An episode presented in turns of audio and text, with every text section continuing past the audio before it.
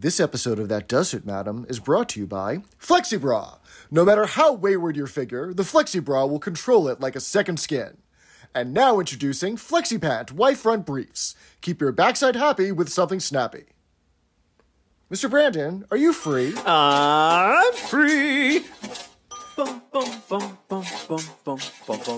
floor, perfumery, stationery and ornaments, wigs and haberdashery, kitchenware and furniture. Hey, I'm Jeff.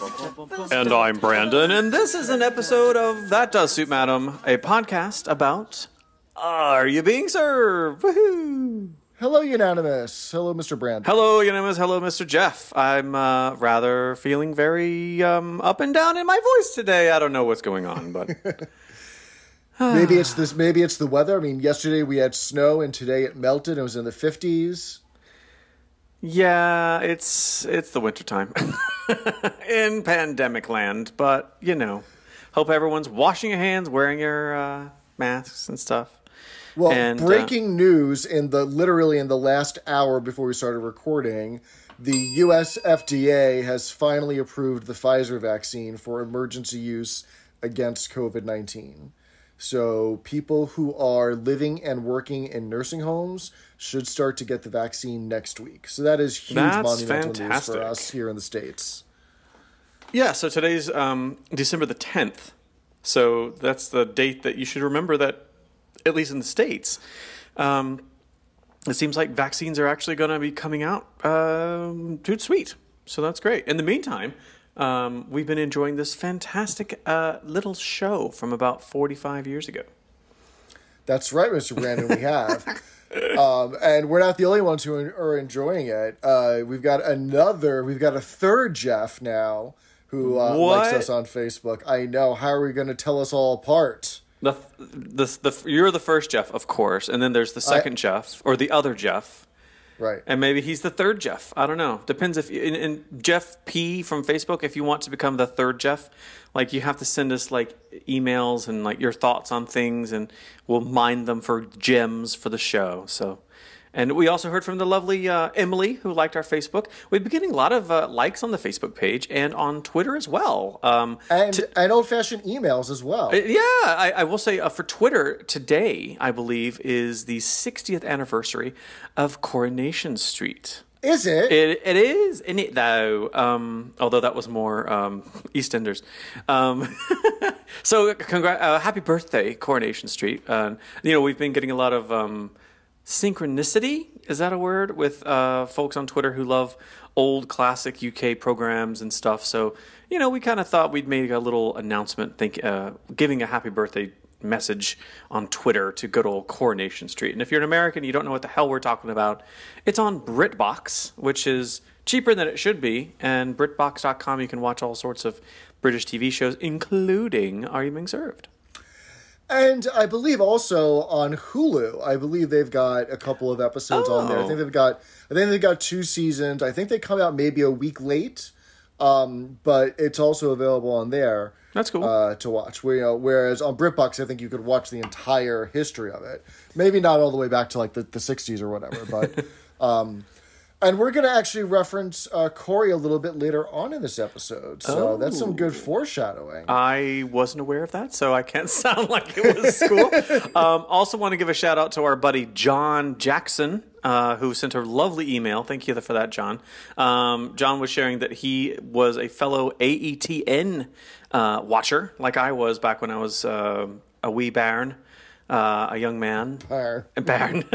in Arkansas. That's how I first watched Are Being Served, and he was this really cool email sharing uh, that he also got hooked like in the 90s on Are Being Served at AETN. So if you're a, an Arkansas PBS listener and you uh, watched Are You Being Served on AETN, th- that would be cool to let us know. It would be kind of neat to make a graphic and say thank you AETN for letting us know about Are You Being Served. I don't know. Where did you? Which station did you learn about it, Mr. Jeff? So it was uh, Channel 13 WNET, which is um, PBS. I, I don't yeah. think that I don't think that's like a state run public broadcast because it's just the New York City. It's not even the New York City one. Yeah, so that's where I, I picked it up. I picked up the habit. um, you know what else is a really good habit to have, Mr. Brandon? What's that, Mr. Jeff? Uh, that's wearing a mask when you go outside and washing your hands because even though we have the vaccine today, us general folk aren't going to get it until like March at the very earliest. So even though there is a light at the end of the tunnel, which we have um, confirmed is not an oncoming train, you still got to keep your guard up until everybody until we got herd immunity, and also Black Lives Black Lives Matter. Absolutely. And um, do we want to discuss politics? Like we have, what is it? Is it Monday when the Electoral College officially votes in the states, and then all this mishigas about Trump, like somehow stealing the presidency, will go away. Hopefully.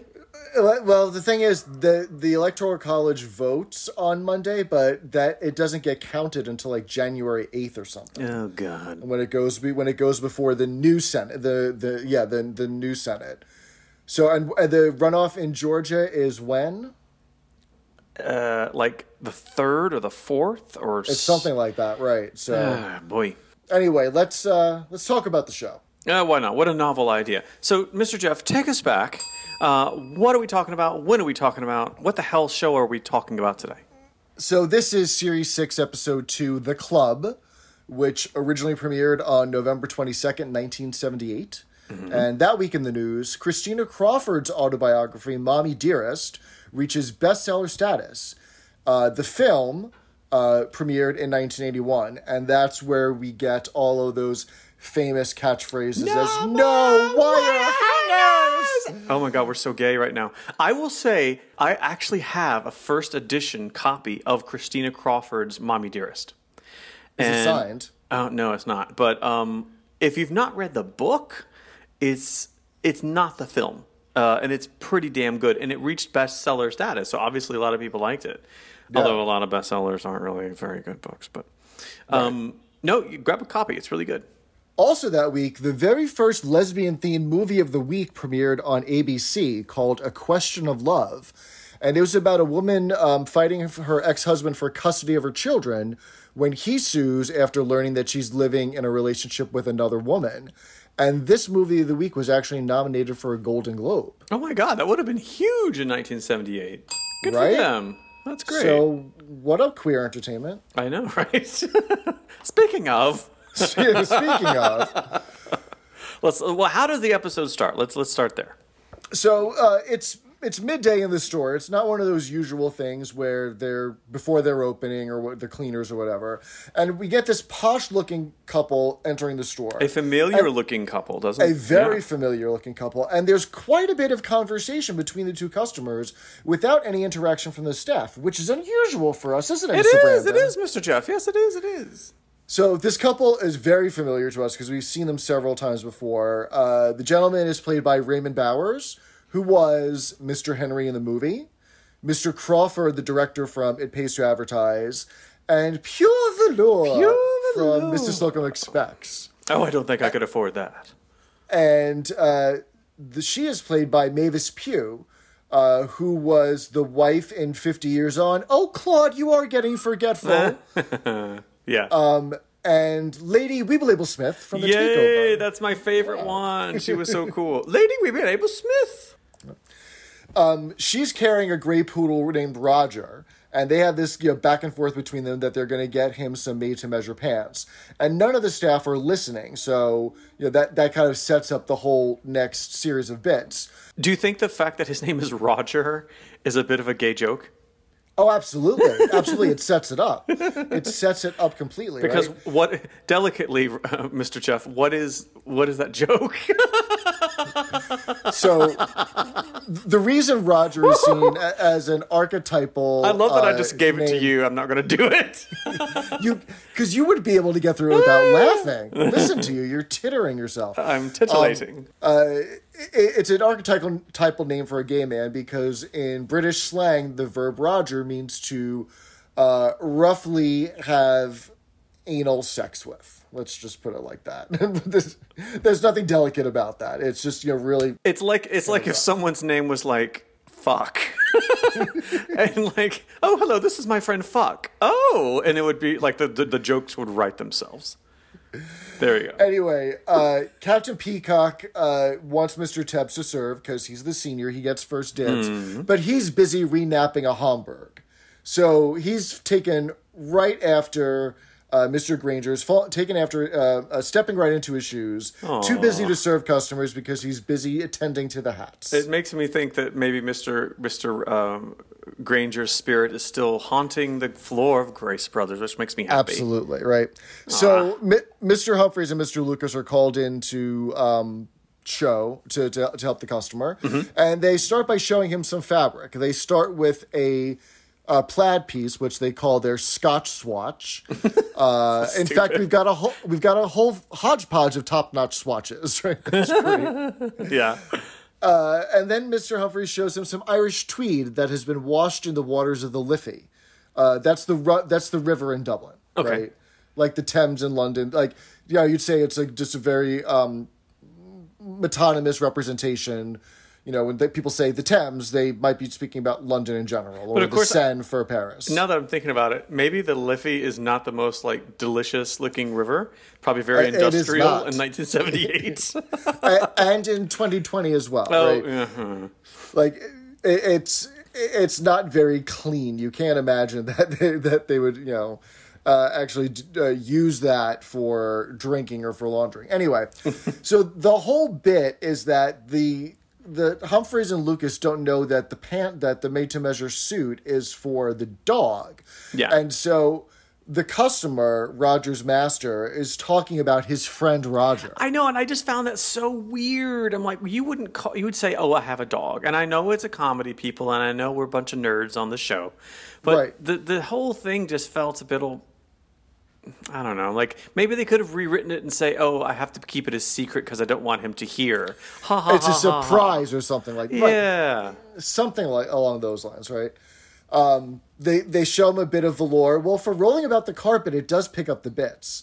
So Mr. Humphrey's imagination starts going wild about his friend Roger, and we already know that that this character has played some very campy. Yeah, he's been uh, gay in every before. scene he's ever done, right? right? And and even even now, even though you know, there's nothing to imply that he is not happily married to M- Mavis Pugh's character. Yeah. he is a, he is a little bit fey. He's a little bit ginger.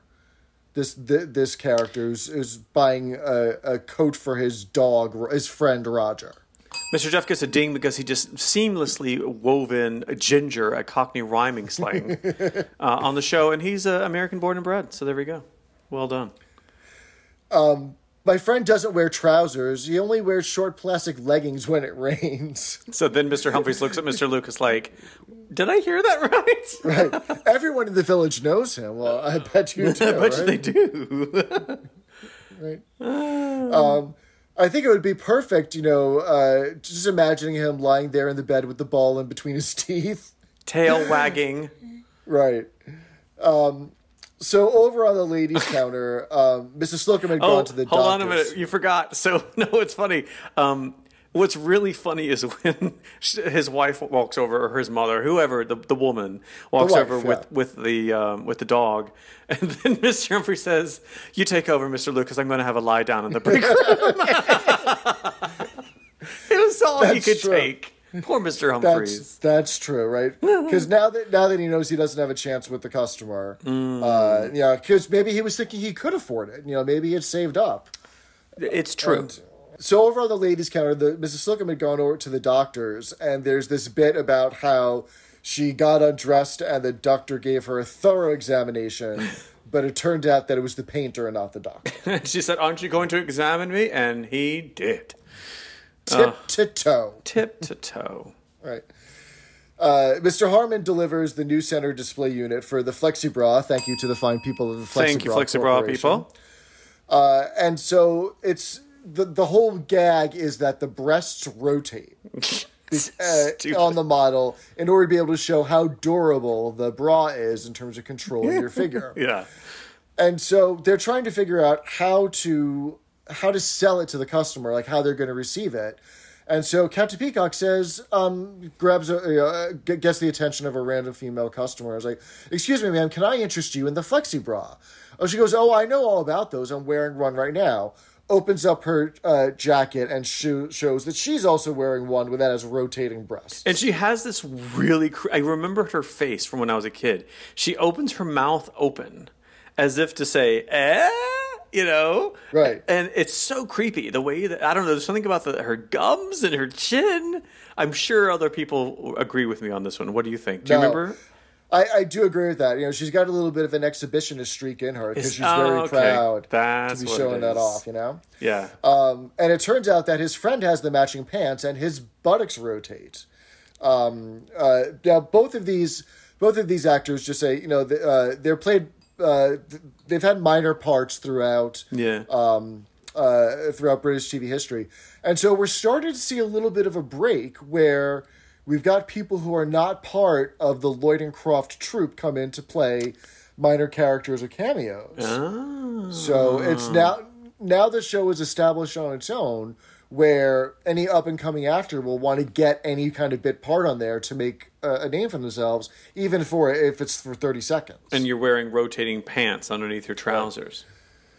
Mr. Humphreys comes by just in time to see the customer turn around and demonstrate, and he faints into Mr. Lucas's arms. It's been a big day for Mr. Humphreys. He's got all these teasing with Roger and now these rotating buttock pants. He can only take so much, Mr. Jeff. It's only so much to keep body and soul together. I mean, come on. Um, we cut to young Mr. Grace's office, and finally the nurse speaks. Yay. She's she's been around. I think she was around in the last episode to help him uh, down the stairs. Yeah. Uh, while they were by appointment, but she actually gets some speaking lines. So uh, and so this is the beginning of a trajectory for her. She makes regular appearances all the way through the next five seasons, and she is played by Vivienne Johnson. Uh, and she is also known for playing Marilyn in a show called Odd Man Out, which was a seven episode show uh, from the year 1977, which was the break in between seasons five and six. Okay. That also starred John Inman.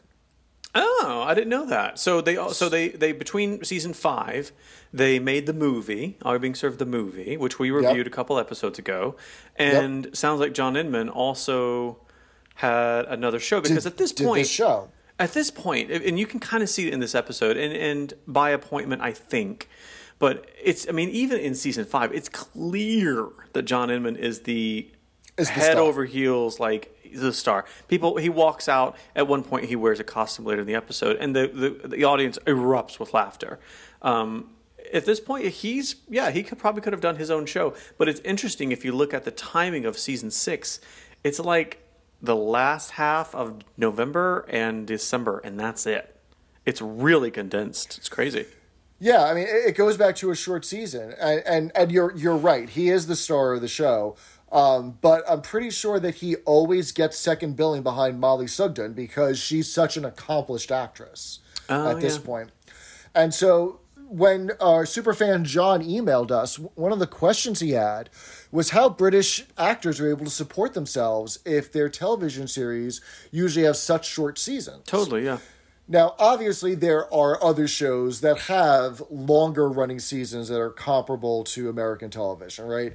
You think of like you think of the serials like EastEnders, Coronation, Coronation Street, Street, yeah. Casualty, things like that, right? They're, they're longer running, so it's it's not like the only model for television is a six to eight episode season. It was obviously more popular back then, Right. But that that allowed actors to be able to do other projects like other TV shows or other films. There wasn't this concept of oh, you're only known as Mr. Humphrey, so you can't do anything else until the show um, ends in order, in order not to not dilute the brand or dilute the character. Well, that's interesting you say that because I mean it, it does make sense if they've only done six episodes on a series of Are Being Served, there would be time in that year for John Inman to do his own thing and try to break out. And the, the fact that you talked about kind of um, watering down a brand, if you um, go back to the last episode that we premiered by appointment, we learned, of course, that Mr. Tebbs. Uh, John Hetch, James Hayter? James Hayter, thank you. He left the show later. I don't know if it's Yeah. this season or the next season. No, but just one season Just this, yeah. So he was only in like five or six episodes of the entire series because that brand at that point he was super memorable as the voice of Mr. Kipling, Cherry Bakewell, like that wonderful voice he has. and it's crazy that they paid him enough money so that he would quit. Are you being Yeah, served?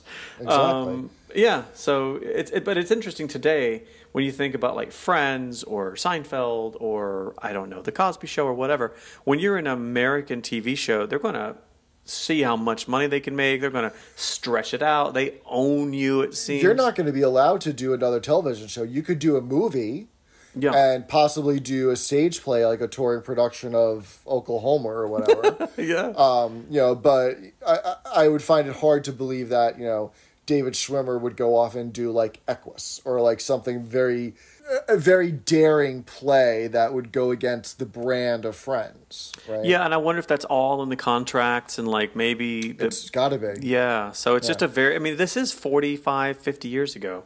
But good Yeah. question, John. Thanks for sending that Yeah. to us. So some of the other projects that John Inman worked on during his time at Are You Being Served uh, was he did uh, a show that lasted for one series, uh, Take a Letter, Mr. Jones. Okay. Um, and he also did the Australian version of Are You Being Served in the middle of continuing on with the British season.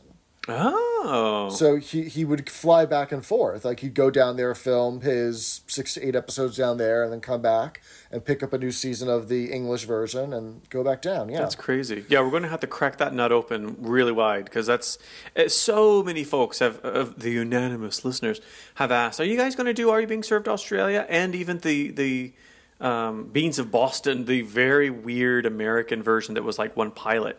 But yeah, Yeah. We're, we're going to get to them, so don't worry. I don't know when.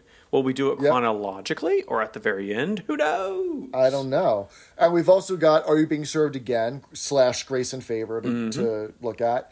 And we also have the pilot episode, which uh, here's a little peek behind the black curtain, folks. The pink curtain. We recorded an episode. We the pink curtain. we recorded an episode about the pilot as a kind of a test to see how we would do it.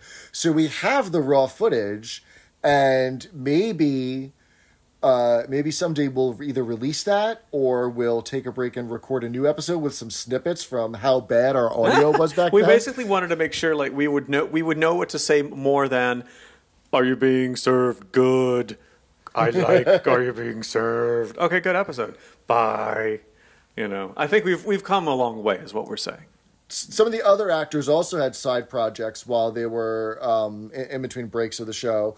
Uh, Wendy Richard was on a full season of Dad's Army, which was another Lloyd and lloyd Croft, croft show, yeah and also on Not on Your Nelly. Um, Mollie Sugden was on The Liver Birds, which was a very long running show. Like it had a stint in the 70s, and then there was a reboot of it in the 90s. Uh, I think she played like the next door neighbor on that, but it was it was a prominent character. i've never heard of that show that's interesting Come Back Mrs. Noah, which is where um, a woman gets sent up into space. That is the, the, future. cutest show. I, my God, if if you, oh my, I really want to do an episode on it. It is so ridiculous that I think they were in on the joke. Oh, oh, absolutely. I hope so. Absolutely. Okay. Um, and Mollie Sugden was also on Corrie. She Oh, that's had right. a regularly recurring, yeah. Well, she's that that proud northern woman kind of thing, so it kind of makes sense. yeah, absolutely. Yeah. So the the ner- the whole reason why we got on this tangent is the nurse, right? The nurse comes and she speaks. Uh, she never gets a name. She's always credited as the nurse. And so she's um, plugging in. Uh, she's showing young Mr. Grace how to use his stress meter, right? I love this part. this is a great gag that lasts um I think it recurs a couple times. I think we see it go off not only in this episode but in future episodes, right? Yeah. Uh, so she bends over to plug in the spare charger for his battery, and his stress meter starts going off. So she's got to come over, fan him down, feed him water, whatever.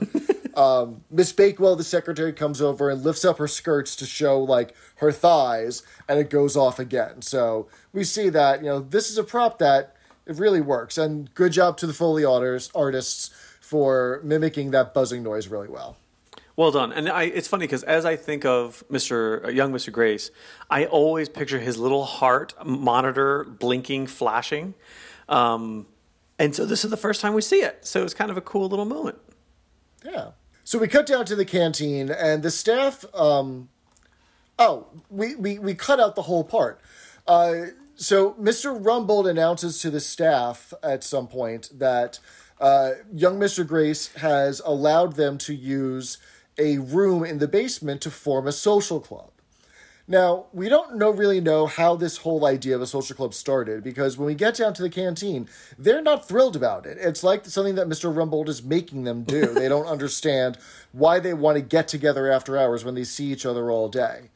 And you know, Captain Peacock is he's really for the idea. He likes the idea of them all getting together and being social and convivial and on first name terms after the store closes. Right. Yeah, I mean, it felt a bit forced, um, but I don't know. It, it's it's a good excuse. They have to have a reason to go into a thing and have a bunch of like slapstick comedy, really. But Right. yeah, So while they're eating lunch or, or dinner, if you're semi detached or not, um, we see Mr. Tebb slurping his sloop just like Mr. Granger. So it's, oh, we miss you, Mister little moment, right? Granger.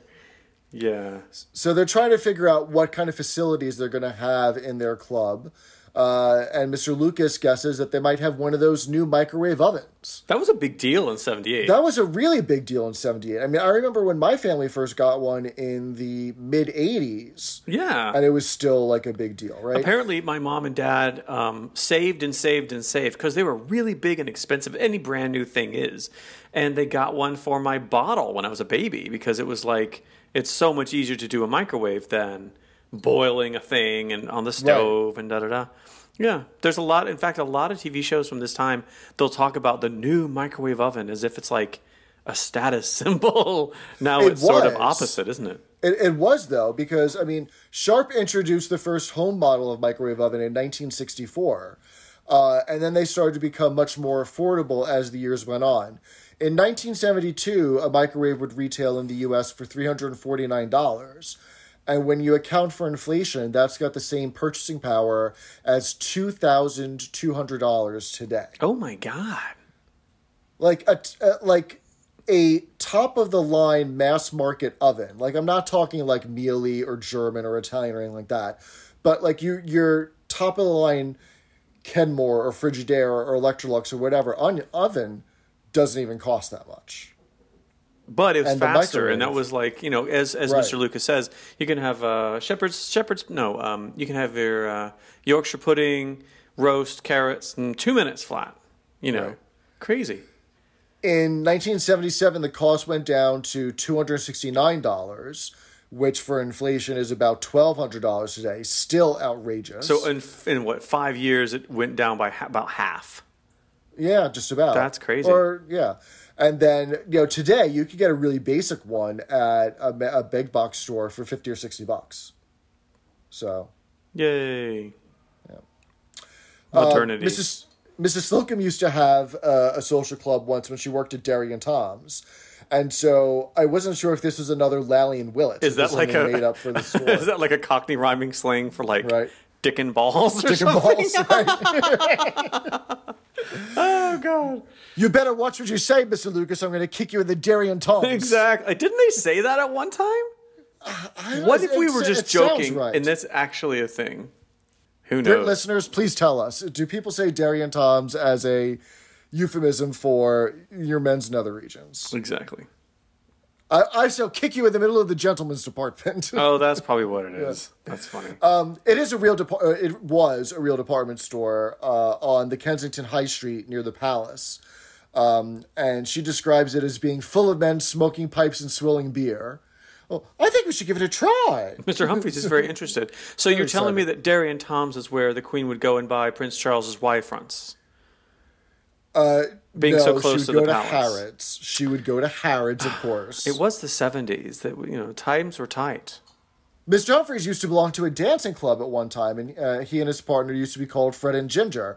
I often wonder what happened to Fred. so we get an, Again, Yeah. ginger gay. another ginger joke. Look at that. exactly. Of course, what, what, if we're, what we're not saying is uh, ginger is Cockney rhyming slang for queer, and that's because ginger beer rhymes with queer. queer. So if you say ginger, it's like you're saying queer. It's this weird thing, but it's it's a lovely thing. So they go around the horn and they start making suggestions for the club. Mr. Tebb suggests a club tie. Now this this is one of those things that I guess is I am so far removed from 1970s British culture. The fact that they would have their own design on this tie that they would wear to show that they belonged.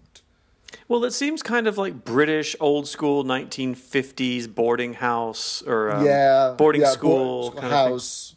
Yeah, Like if you were a Hogwarts uh, Pepper, no, uh, Harry Potter Pepper. fan, that they they're all about the ties because they bring it back in the books. I'm not a Potter person. Harry Pepper. I'm so Harry Pepper. I'm so sorry, people. I know we're losing fans left and right. They're they're t- angrily tw- hate tweeting us now, but I'm glad you all like it. But this is Ladies and gentlemen, please welcome to the stage Harry Pepper. yes. Miss Brahms suggested jukebox. Uh, Mrs. Slocum says there must be accommodation for my pussy. Perhaps a scratching post and maybe a little area to play with that's clockwork mouse. Oh, Mrs. Slocum. Yeah. And uh, Mr. Lucas wants to bring his Alsatian, which is um, the British word for a German shepherd. That's a big dog. That is a big dog, which is not going to fit in that tiny room, which we're about to see, right? Uh, and Mr. Humphreys wants to bring in outsiders. Well, what sort of outsiders should you bring, right? Um, and so I know a lot of different people from a lot of different walks of life. Captain Peacock is making his notes, and he says, "Guest night query." Well, that should cover it. Great play on words Because he's gay. Yeah. Um, do you want to head on down to the canteen for a tea break? Yeah, again, you know, last episode I was fancying uh, some tea, ca- some fairy cakes, and I just can't get enough. So I'm gonna go get some fairy cakes down at the canteen. What, what would you like? I think I'm going to have a microwave toad in the hole. Ooh, two minutes flat. Amazing. We'll be right back. Hello, Unanimous. This is Mr. Brandon. And this is Mr. Jeff. Did you wake up this morning and think, how could I support my favorite podcast while also letting the world know that I'm a proud member of the Unanimous? Does your morning coffee vessel leave you feeling neither one way nor the other? Perhaps your smartphone cover fails to confirm your charm, personality, vitality, and youth. Worry no more. Visit our That Does Suit Madam online bargain basement shop. They've just come in. You could buy your very own That Does Suit Madam official tote bag Handbag? Or an official podcast sofa pillow, perfect for hiding your Paddington Bear. We sell a fashionable face mask and a celebrated coffee cup. And of course, t-shirts. But don't worry, you'll find the sleeves right up with wear. Support your favorite podcast with some That Does Suit Madam merch. All at imfree.threadless.com. I'm free.threadless.com. And you've all done very well. And we're back from the tea break. So how were your microwave fairy cakes? Two minutes done. Nice. How about you? Well done. Were they made with real sugar and fresh laid eggs? And caster sugar. Uh, no, they were made with monosodium glutamate, artificial flavoring, and Excellent. packaging. The the library was closed. I read the packet in my pantry. There you go. there you go. So the staff are brought down to the basement to room five, uh, which apparently used to be an air raid shelter because there's a bed down there. So, what type of place is this club, Mr. Jeff? It's going to be a really, really dismal one because room five is a stuffy room with no windows because they're in the basement. There is forced ventilation, and Mr. Young Mr. Grace turns on the switch, and Miss Brahms has a Marilyn moment, uh, which is a nice visual gag, which they will repeat later on in the episode, or actually attempt to repeat, but the the, the, the props and the set doesn't cooperate, right? Um, so young, so Mr. Rumbold is um, he's just telling them to get on with it, to just to do the club and do what you need to do. I guess this is something that maybe young Mr. Grace is, is pressuring them to do, or because he offered it, young Mr. Ru- uh, young Mr. Rumbold uh, believes that the, the staff have to like follow through with it. He's telling them, you know, form your club, draw up your rules. Why do they need to be so formal about this social club where they're just going to hang out in the basement? Well, I think it was mentioned in um, the Podnose uh, episode of uh, about Are Being Served, that fabulous uh, podcast um, that we mentioned last episode. Um, they they take British shows and kind of generalize it and explain it. And in their explanation of Are You Being Served, uh, on that episode. Um, you know what? I, I should post a link to that episode on our Facebook page so that people can see it or listen to it rather. Um, but they say that the funniness of Are You Being Served is the fact that it's like the '60s, it's the '70s, uh, it's even 1980 at one point, I think, at the by the last couple episodes, and um, they're still stuck in the 50s, and that that that Got it, okay. resistance is kind of funny to make fun of. Got it. And you know, I, that puts the reboot in context, right? Because the whole idea of the reboot is that it's the 1990s and they're still stuck in the 70s. So Yeah, okay. exactly. Got it. Right. Um, so in Mr. Rumbold's office, Mr. Harmon brings up swatches and swatches and books of wallpaper and carpet for the um, staff to choose for their club. Uh, they decide to extend an invitation to Mr. Harmon and the rest of the packing and maintenance department for Tuesdays and Thursdays so that they don't retaliate by bunging up the Carsey, right? And so we've heard this word a couple of times Yeah, from. Mr. Harmon. Wanted to figure out if it was Polari or maybe if it was um, Cockney rhyming slang. Oh. But where it comes from is actually a bastardization of the Italian word casa, house. Uh, oh, maybe because back in, gosh, even in the 50s up in the Liverpool area, um, people had bathrooms in the back of their gardens in a tiny little shack. So I suppose you would Oh, call yeah, it so as like- like the little house. Right? That makes sense. Yeah. Who knows? Mr. Rumbold uh, interrupts them looking at their swatches with some bad news. Uh, Mr. Grace was prepared to pay 300 pounds for the redecoration, but the lowest quote was 500 pounds. Oh, dear.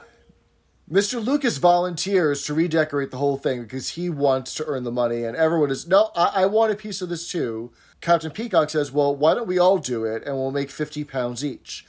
Mr. Rumbold starts to tear up. Uh, if British industry were allowed to thrive as this, we would be, the, the empire would rise again. The. 20th century would so, be quite exciting or something. I'm so moved. I'm so moved. And, And he's you can tell he's Captain Peacock. You can tell he's a uh, um, an Iron Lady supporter. What was her name? Um, uh, Thatcher, Margaret Thatcher. Because that's exactly what Margaret Thatcher would have said back then. Don't know if she was PM yet, Prime Minister, but you can tell he was kind of going like the middle management. I have a bit of money. The p- reason people don't have anything is because they didn't work hard enough. That's you know. right. Yeah. Nope. I Rumbold definitely would have tho- voted for Thatcher. Totally. There's, there's no doubt about But it. But then Captain Peacock chimes in, which was kind of cool. right. Or it could talk to the horrible wages that this company pays us, and we're all desperate to pick up 50 nicker. And for Captain Peacock to use the word nicker for, for, for cash, 50, 50 pounds, is right. cool as hell. Yeah. It's betraying his detached house. Oh, yeah. Semi detached. you know so then we cut down to back to room five in the basement and they all come in in costumes because they're going to be decorating right so they, they're not going to wear their their street clothes or their work co- or their work uh, uniforms so they're going to wear these smocks and, and, and outfits prepa- that can get a little messy let's just say right? Yeah. Miss Brahms comes in in this teal ruffled skirt, a pink shirt with long pink rubber gloves, like for washing up, and a shower cap. She looks like uh, what a little girl who's four years old would dress up to try to look like an alien, right? She's just, I don't know.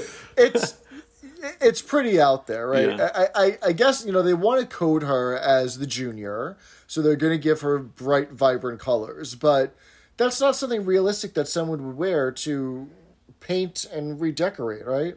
Oh, Jeff. Uh, Mr. Lucas is wearing dungaree overalls, no shirt, and then a kerchief on his head and around his neck. Um, was this an he effort looked to make him look like a sexy guy? I didn't think. th- I, was I very think that's what it was, and I think they failed. I think they did a better job of it in the episode where they tried the American sales technique. Hit it with the tape clay. Oh, like I think that you know, it, was a very similar look, but this you know was It was worse. weird that the, the, the kerchief on his head has like four Four knots, knots on right. his head, and it just looks really weird. Yeah. I don't even understand how they just did that. Um, Captain Peacock comes in uh, with a dress shirt that's open to three Oh. buttons, but but he is wearing an ascot, so he's okay. Uh, he's wearing a khaki duster with his red carnation because he has God forbid his- his- someone mistake him for Oh, being one of them, right? He could have worn Mrs. Slocum's sash that says supervisor. yeah, exactly, right?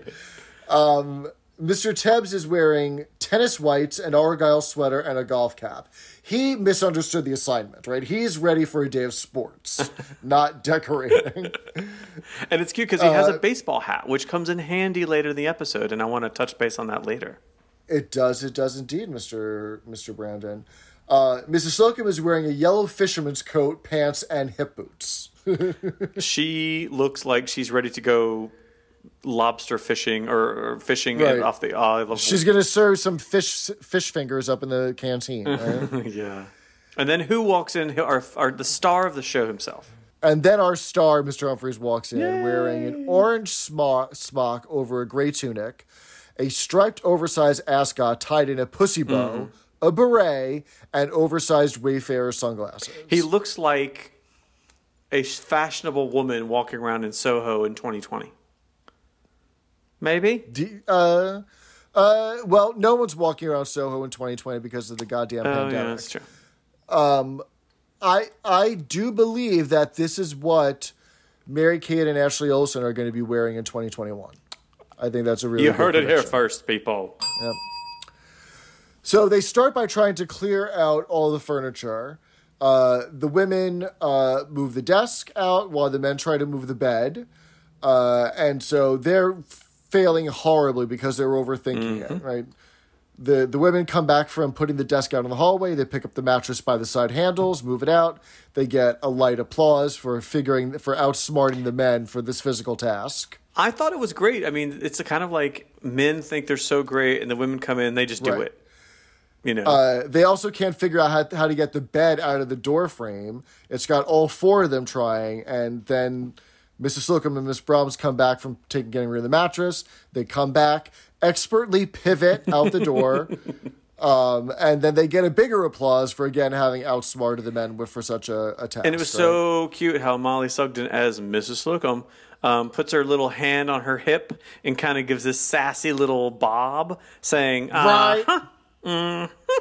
Yep. Uh, meanwhile, Mr. Lucas finds an old copy of Health and Efficiency magazine from 1938. And I understand why Mr. Humphreys is interested in it, but I guess is he just curious that he's just never seen one But before? why is he interested in health and efficiency? Is it like a bodybuilding slash porn magazine from 1938? Uh, that's exactly what it is. You know, bodybuilding in air quotes or in inverted commas, as the Brits say. That was that was the way that they would distribute um, gay gay pornography is to disguise it as a bodybuilding thing because all those all those figures were nude because men worked out in the nude and swam in the nude back then. That was just regular to do because you, you know, What year was this about? Did you say it was? your casual dress was actually quite formal. You know, people wore jackets and dress pants and trousers all the time. So it would make sense that you might not necessarily have workout gear, right? I had no idea. And so Mr. Uh, Mr. Humphreys is reading the captions. George, Harry, and Bert relax on a quiet beach. Well, it must have been a cold morning. So, So that joke now makes more sense funny. now that they would have been basically nude. Um, Yes. Health and efficiency. That efficiency makes me think of nudism. Who knows? Mr. Harmon comes in. He does a really good vi- visual gag where he does this trick where he's balancing a plank on his head. He walks in and then turns right around without disturbing the plank. So he gets a pretty good, big applause uh, break for that. Yeah, what is that episode? There's that film, a musical, um, where there's the gutter snipe and she can't speak well, and the the older man teaches her how to speak. Covent Garden. Um, Talking about My Fair Lady? My Fair Lady. Yeah, I'm remembering the the main scene when they have in Covent Garden the the marketplace. I might be getting this wrong, but they have stacks of boxes of cheese boxes or something way way way high, and it's like this big dance scene. And I, I picture a lot of men doing that, walking with a plank on their head and then turning around. Oh, so I wonder if that's I'm getting the picture you know what, what I'm talking about? now. They had all wagons, and I think it's where all the flowers were in in uh, My Fair Lady. But yeah, just it'd be interesting to go and watch that. I wonder if having a plank walking and then turning 180 degrees, walking back with the plank not being disturbed and still balanced on your head. I wonder if that was like something cool that stage people did in the 50s and Like swallowing goldfish or seeing how many people you could fit in a phone booth, like that kind of thing. um uh, sure. um, yeah, I wonder if that's kind of like a British thing and like he was kind of doing an, homage to that. Huh, who knows? I wonder if we could turn this into some kind of charity challenge. You know how they do like the ice bucket challenge a couple years ago for Lou Gehrig's Yeah, yeah, disease yeah. for A- ALS. Like if we could like um, have a fundraiser for Marines disease, I should have where my, people feel- I should have kept my hands off those winkles. where uh, people film themselves trying to uh, balance the plank on their head and turn around without you know that's gonna, you're going to do yourself a mischief. Yeah, never mind. Do yourself a Are you being that does that does madam does not endorse plank planking. Well, no, that's another thing, isn't it? plank. anyway, um, so they try to send Mr. Tebbs back upstairs to the department to fetch something. Uh, I don't want to walk up four flights of stairs. I should Coco. Um, and so, because I didn't pick up on this right away, I figured this must be some kind of Cockney running. I totally did not even hear that. So well done. Yeah. So Coco rhymes with say so. And so even though he's expressing this in the positive, he's he's expressing his disinterest in doing so. He does not want to walk up four flights of stairs. So he says, I should Coco. I should say so. To my American ears, that seems so convoluted. It's opposite. It's opposite, right? Well, he, maybe I read it as he's saying, "I should say so. I wouldn't. I, I should." It's almost like re, he's reaffirming that he doesn't want to go up the stairs because the Right. elevator. Whereas, right. Whereas we're in America, we would say, I, I, I should say not, or I, I, I don't think so, or something along those lines. and also Coco, just say say so. I mean, I I, I love it, but it just in sometimes just like a little bit mm, exhausting. But it wouldn't have been exhausted to them at the time. Right. So they're trying to put the wallpaper, they're trying to get the wallpaper glue side up. And so Captain Peacock says, Mr. Humphreys, it would just simplify matters if you turn the same way as Mr. Lucas. to, to date, you have no evidence that I haven't done that. So cute, and you know that's true because they've never actually. He never says he's gay. He always kind of does a snark. so they, they finally get to the, the big buildup of trying to hang the wallpaper, and they keep failing at it, right? Mr. Lucas climbs up the ladder, and he ends up stepping right through that. Up, save it, it'll do for the bit over the door. Right. Um, Mr. Slocum takes an S piece and she ends up trapping Captain Peacock behind it. um, Mr. Harmon rips through a piece trying to deliver a tray of tea. Uh, and so, you know, they, they, they beat this bit to death, pretty much, right? It's very visual and it feels very old fashioned. A lot of old comedy sh- shows and stuff would kind of do these kind of things. But, you know, it's an old fashioned show from 1978. Right. know? The audience eats it up. The audience loves it. Yeah. I think if they were going to do a shot for shot remake today, they would need to have this physical comedy be a lot tighter and faster. And that that would be that would be slapstick enough to be funny to the um to today's audience. And I also think, you know, back then, especially, you know, if, if you were in 1978, if you were 50, so you were born in 19 math. 50? I'm 46. I'm 46. Um, right. So if you're a 50 year old in 1978, you were born in 5 minus 7, uh, 1920 something. 28. Right? Right. So think about what life was like in the 20s and 30s, you know, when you kind of grew up with comedy. It was very slapstick. So I think a, Right. a lot of comedies back then, maybe even in the 70s, like over here, like um, Three's Company, like it was very physical. So I think that was Mm-hmm. trying to maybe capture the older crowd. Because you think of like Yeah, every true. black and white comedy, it's like, whoops, my pants fell down. Whoops, there's a banana peel. Whoops, there's a, you know.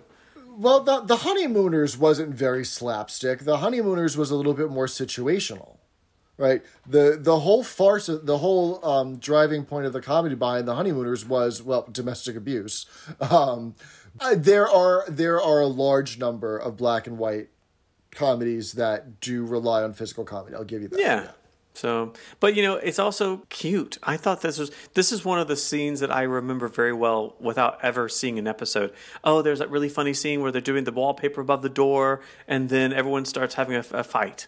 You know, Yeah, see that that to me, I, I take a I have a little bit of a different perspective on that because I I I get I, the physicality of the scene very much reminds me of the season three opening theme song of the Facts and Facts of Life, where they're having the paint fight.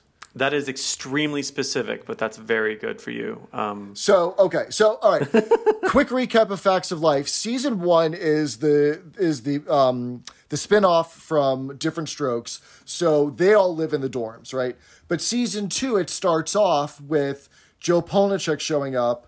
They go joyriding and they get caught and they get kicked out of the dorms and they have to live above the cafe or the dining hall in the same, you know, uh, in Mrs. Garrett's spare bedroom above the dining hall, right? okay, at the beginning of season three, they end up working off their detention, their year long detention or suspension from the halls, so they're allowed to move back in.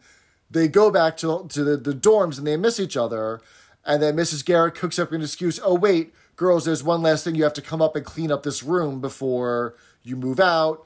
They all rekindle their friendship among the paint fight. And that's just a very, very um, memorable part of the season three opener that lasted for I think two or three years. Anyway, they the, the the staff of Grace Brothers get into this wallpaper paste fight because it starts with an innocent spill, as all paint fights do, uh, and so they're all throwing paint at each other. And Mr. Rumbold comes down to yell at them. I've never seen such childish behavior. Da da da da. And then they all throw paint at him or the wallpaper paste on him. And this to me is, I think, where the show jumped the shark. Because while it's very hard for me to suspend disbelief as it is, which is why um, sci fi and fantasy are not really that interesting. we all me, know this. Jeff, about you. right. If, in case you couldn't tell, I'm a practical person? Question mark. In in case that's not clear. Um, so it's just so so unbelievable to me that the staff would even consider throwing wallpaper paste on their superior. Right. All of, out of all of the absurdest things that have happened in the name of comedy, I've been able to swallow it. You mean are you being served as absurd? I've never I've never thought of that before. I will do, I will nitpick this with you, Mr. Jeff. I will Go be the um the the Gene Siskel to your Robert Ebert here. Um to be a very dated reference. I think it's a lot of freaking fun. Uh, when Mr. Humphreys walks in and he has the tea, and for some reason they're throwing like paste at each other, and for some reason Mrs. Slocum comes up and just like dumps a bucket of paste on his head, and his Right. response is to take the tray of tea and just throw it up in the air, and then there's it's Right. so fun, and I, I don't know, I, I I just remember like, giggling when they all start going after poor Mr. Rumbold. Um, I think it was fun to jump the shark. Uh, that's kind of a, s- the, the phrase means where the TV show kind of runs out of ideas and they just do something stupid because they can. Um, I don't know. If, if we're being that critical, so many of the episodes are really silly, but it, when, I, I I do think because we have this vehicle where we're really focusing on all the things they do and explaining, it is easy to get really nitpicky about things and say, "Well, this is ridiculous." Well, it's a ridiculous show, and that's why we love it. But Well, okay, so I mean, going in on that classic definition of jump the shark, you're you're right. I will retract that statement because if if this were a jump the shark moment, that would mean that the majority of future episodes would be just as absurd for absurdist sake, where they're a kind of run out of ideas, and we haven't got there yet because my favorite episode is coming up next week. Ooh. So I want to explain what jump the shark is because I don't think people really know what that means. I think I might have heard it. Really? Yeah. So back in the day, in the 70s, the 50s, the decade of the 50s was like kind of seen as ideal and, you know, kind of cool. It was it was nostalgic. Nostalgic. People are always nostalgic for you know twenty years prior. Right, because like if you're, um, I don't know, a Gen Z person, you think the 1990s, like Saved by the Bell, is cool as shit because that's what your parents kind of liked or whatever, right? So in the 70s, the, in the 1950s was cool as shit. So they made a TV show, Happy Days, all about the happy days of 1950, whatever. So there's this cool dude um, played by Henry Winkler, um, the Fonz. Something I don't even friend. Arthur Fonzarelli. Thank you very much. Um, and he's like, "Hey, cool man." He's got like a leather jacket and he rides a motorcycle, and you know, And he, he's he's a contrast to the straight-laced, white bread kids Yeah. of Milwaukee, Wisconsin. yeah, like right? poodle skirts, uh, flowing and drinking milk with a straw, kind of thing. So you know, the the TV show was very successful because all those people who were grew, growing up in the fifties, they loved it because oh my god, I remember when they had that truck and that sh- that car and blah blah blah. Right. So and it- and and it was it was a dichotomy. It didn't necessarily portray a leave it to beaver squeaky clean lifestyle, but there was you know it was a little bit more realer. And then you had characters like Arthur Fonzarelli and also Laverne DeFazio on there and things like that. Anyway, that does suit the madam. go go on with explaining Jump the Shark. Um, I'm That does suit the Fonz. does suit Fonz. Um, so anyway, so the, we're, the the phrase "jump the shark" you'll probably you've probably heard that before around. So this all comes from this episode of um, of Happy Days, where there I don't know, like so Henry Winkler, who is a beautiful, wonderful person. He is so cool, um, really charitable guy. He is supposed to be playing like a teenager, and at this point, I think he's like forty five years old right? And this show just never stops. They can just renew it another year, another year, another year. Very American television, right? So the writers were like, okay, what the hell, what the fuck can we write about? There's nothing left to, to, to say about these characters. So for some reason, I've not seen the episode, but I know the, the, the, the, the phrase. There's some, for some reason, they have this, this Italian dude, uh, the character wearing like a leather jacket, water skiing, some, for some reason.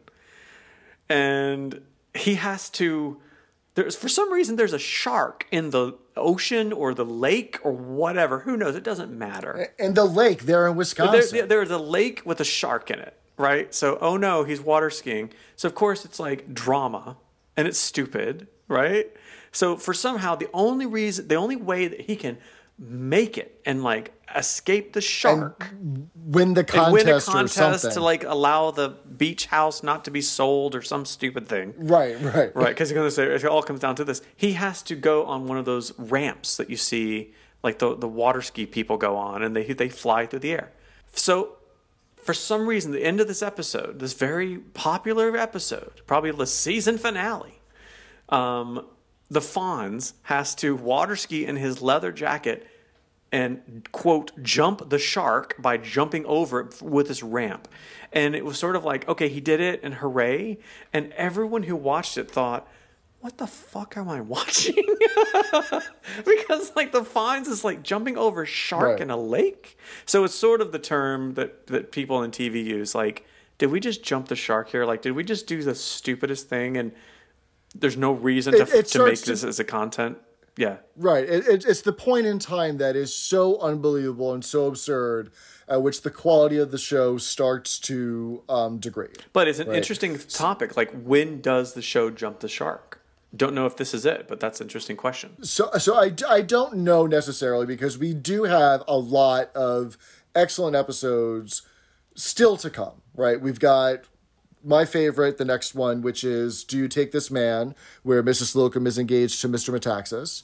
Um, we've got Italian Tony. Oh my god! We've got Anything You Can Do, where they have to cook the meal. so, you know, it, it's not like it's all clunkers for the next No way! years. No way! But we already do have the first clue, which is the rotating senior salesman. Interesting. You know what I mean? That's like that's the first clue in terms of like the beginning of the. Are you act. ready for a hot take? Go for it. The jump the shark moment is the last episode. Mmm. Right. I, that that is a val- valid argument. We will dissect it Uh, at length later on in the show. That is a very valid argument. I feel I, I don't I think if I had to pinpoint a jump the shark moment right now, I think it might be the introduction of Mr. Spooner. Oh, Mr. Spooner. Well, hey, people love Mr. Spooner, but maybe that is a debate we'll have to have another time. Or you know, if you've got if you've got a burning opinion on this, There's a there's a cream too. unanimous, you can get in touch with us on Facebook or on Twitter or write us an email at that does madam with an, With e, an E. at gmail.com or you can call the Peacock hotline at 662 Peacock 662 732 2625. So tell us how you feel and what was the point where our beloved show started to go downhill? Or does it ever, and does it just continually climb up like Sisyphus rolling the boulder up the mountain? Look it up. But with that said, Mr. Jeff, why don't we say our phrase? You've all done very well. Bye, unanimous. Bye, listeners. That Does Suit Madam is not endorsed by the BBC, and it is intended for entertainment and informational purposes only. Are you being served as a copyrighted program of the BBC? Caution, Flexi Bra does not actually rotate.